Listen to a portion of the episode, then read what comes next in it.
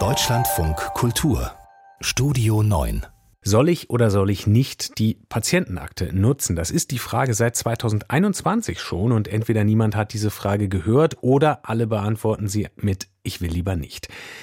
Unabhängig jetzt, ob es Datenschutzbedenken sind oder die Frage, brauche ich es überhaupt, es nutzen weniger als ein Prozent der Versicherten. Manchen geht es ja vielleicht auch so wie mir und sie haben den Registrierungsprozess einfach erstmal entnervt vertagt, weil Ausweis, Legitimierungspin, was bitteschön ist das? Dass sich Deutschland und äh, digital beides mit D schreibt, muss rein zufällig sein. Karl Lauterbach will das Ganze in Schwung bringen. Wie, weiß Jana Adu. Bei der lang verschleppten Digitalisierung im Gesundheitswesen nimmt sich Gesundheitsminister Karl Lauterbach drei Etappenziele vor. Als erstes Ziel sollen bis 2025 80 Prozent aller Versicherten eine elektronische Patientenakte haben. Außerdem Ende 25 bei 80 Prozent der dann EPA-Nutzer wollen wir also eine Medikationsübersicht haben, einen Medikationsplan. Und zum Dritten, wir wollen bis Ende 26 schon an 300 Forschungsvorhaben Gesundheitsdaten zusammengeführt haben. Somit hätten wir dann die elektronische Patientenakte aufgebaut. Wir hätten sie genutzt für das elektronische Rezept und den Medikationsplan. Und wir hätten dann auch für die Forschung 300 Projekte, die mit dem neuen Datensystem ausgewertet worden sind. Die elektronische Patientenakte kurz EPA gibt es zwar bereits seit 2021 auf freiwilliger Basis, genutzt wird sie aber bislang von weniger als einem Prozent. Lauterbach kündigte an, dass ab Ende 2024 die E-Akte für alle verbindlich werde, nach dem sogenannten Opt-out-Verfahren. Das bedeutet, jeder ist automatisch also Träger einer EPA, es sei denn, er hat ausdrücklich widersprochen. Zugänglich ist die eigene EPA dann für jeden Patienten. Genutzt werden muss sie vom Einzelnen aber nicht. Die EPA soll dann so aufgebaut werden, dass idealerweise der Patient, wenn er das möchte, über seine Krankenkassen-App auch auf seine Daten zugreifen kann. Das sind ja seine Daten.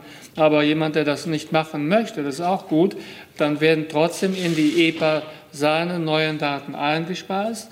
Und also beim äh, Kontakt mit dem Arzt, da schaltet er quasi die EPA dann frei, sodass der behandelnde Arzt dann tatsächlich auf die EPA-Daten zurückgreifen kann.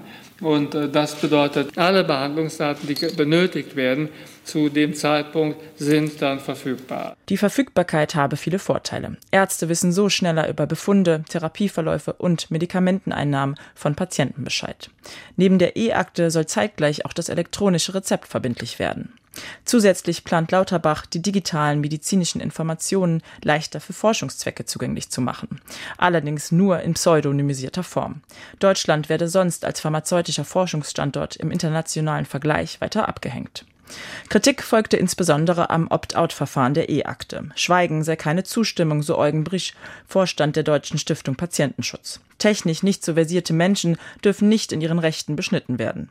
Katrin Vogler, gesundheitspolitische Sprecherin der Fraktion Die Linke im Bundestag, sieht die Widerspruchsregelung ebenfalls kritisch. Die Patientinnen und Patienten dergestalt zu entmündigen, dass sie widersprechen müssen, wenn ihre Daten beispielsweise auch für andere Zwecke als für die Versorgung genutzt werden sollen.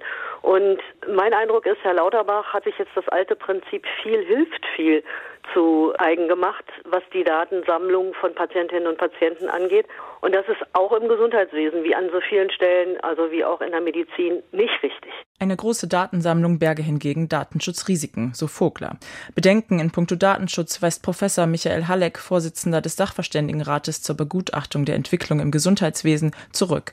Man sei nicht für weniger Datenschutz, im Gegenteil. Wir brauchen stärkere professionellen Umgang mit unseren Daten in den Lösungen, die dann gleichzeitig den Austausch erlauben. Wir müssen uns dieser Aufgabe stellen, sonst fallen wir weiter zurück. Und es ist auch nicht einzusehen, dass Bürgerinnen und Bürger bei Gesundheitsanfragen Google bereitwilligst jede Information äh, zur Verfügung stellen, wenn sie sich Informationen erwarten. Aber wenn wir daran aus dem Solidarsystem forschen wollen, um die Behandlungen hier zu verbessern und zu verstehen, wo Verschwendung beginnt und sinnvolle Maßnahmen, äh, dass wir dann die Daten nicht nutzen können, weil wir uns selbst Hürden aufbauen. Eine erste große Hürde, auf die man sich im Gesundheitswesen einstellen kann, die bestehenden Daten digital zusammenzutragen. Ja, mehr Digitalisierung also im Gesundheitssystem und alle Krankenversicherten sollen dann im nächsten Jahr, wenn es nach Karl Lauterbach geht, eine elektronische Patientenakte erhalten. Ist das ein guter Plan?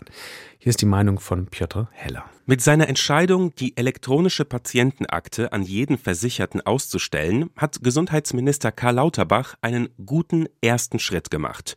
Das zeigen drei konkrete Alltagsbeispiele aus dem Gesundheitswesen. Erstens, wenn ein älterer Patient in eine Klinik kommt, brauchen Ärzte mitunter Tage, um seine Vorgeschichte herauszufinden. Zweitens, Mediziner, die ein Medikament verschreiben, müssen erst erfragen, welche anderen Mittel ihr Patient einnimmt, um gefährliche Wechselwirkungen auszuschließen. Drittens, Wissenschaftler mussten nach England oder Israel schauen, als sie herausfinden wollten, was Risikofaktoren für schwere Covid-Verläufe sind. Alle Symptome eines Problems. Die Patientendaten liegen auf einzelnen Computersystemen und in Aktenschränken, wo nicht alle Ärzte und Forscher rankommen. Die Lösung ist die elektronische Patientenakte. Ein digitaler Ort, wo man all diese Daten speichern und abrufen kann. Soweit das Versprechen. Die Realität? In Deutschland gibt es schon die elektronische Patientenakte, und zwar seit zwei Jahren. Jedoch nutzt sie gerade einmal ein Prozent der Versicherten.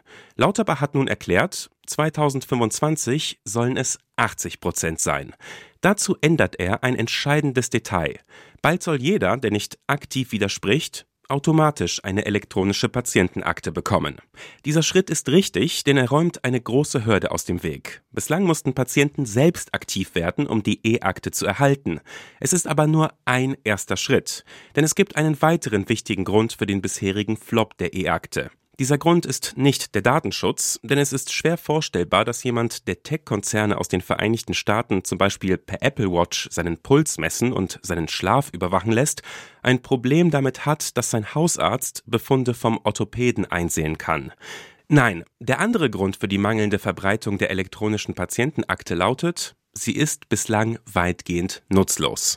Es gibt keine allgemeine Festlegung, was da drin zu stehen hat. Ärzte wissen also nicht genau, was sie eintragen sollen. Zudem landen Informationen bislang als Textdateien in der E-Akte, nicht in standardisierter, maschinenlesbarer Form, was den schnellen Zugriff von Arztpraxen auf diese Informationen erschwert. An diesen Problemen hat sich noch nichts geändert, weshalb die Arbeit jetzt beginnen sollte. Lauterbach hat tatsächlich vor, diese Mängel zu beheben, wenn man der Digitalisierungsstrategie seines Ministeriums glaubt. Davon, ob ihm das gelingt, wird abhängen, ob die E-Akte zum Erfolg wird. Nicht davon, ob nun 80 Prozent der Versicherten sie haben. Denn eine nutzlose Akte bleibt nutzlos, egal wie viele davon ausgestellt sind. So kommentiert es Piotr Heller hier im Deutschlandfunk Kultur.